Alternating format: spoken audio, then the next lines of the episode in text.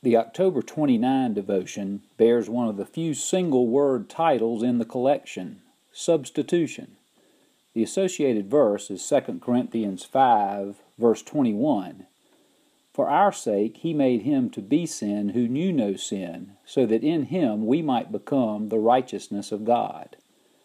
That verse is a well known and profound summary of the glorious good news of the gospel, but we should also note Paul's context.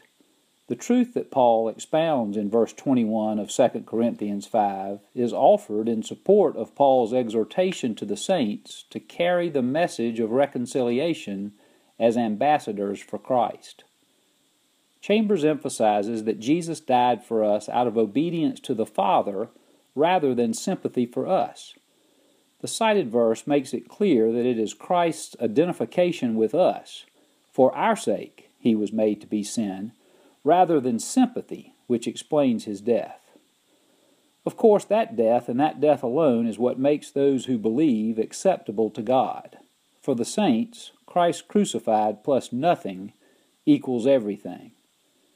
We may tend to forget that John the Baptist introduced Jesus as the one who takes away the sin of the world, but we do so at great peril of failing to grasp fully a fundamental New Testament truth.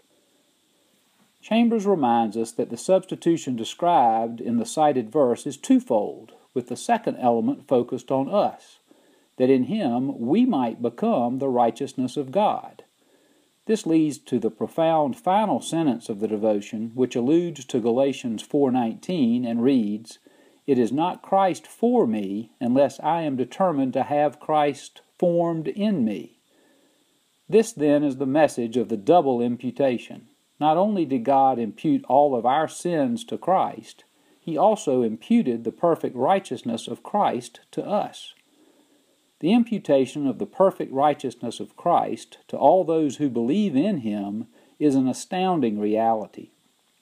To think that God looks upon me and sees the righteousness of Christ instead of my awful sin is absolutely breathtaking.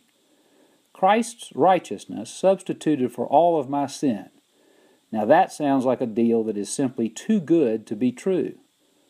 But in God's economy, it's not too good to be true. In fact, it is the most wonderful truth ever.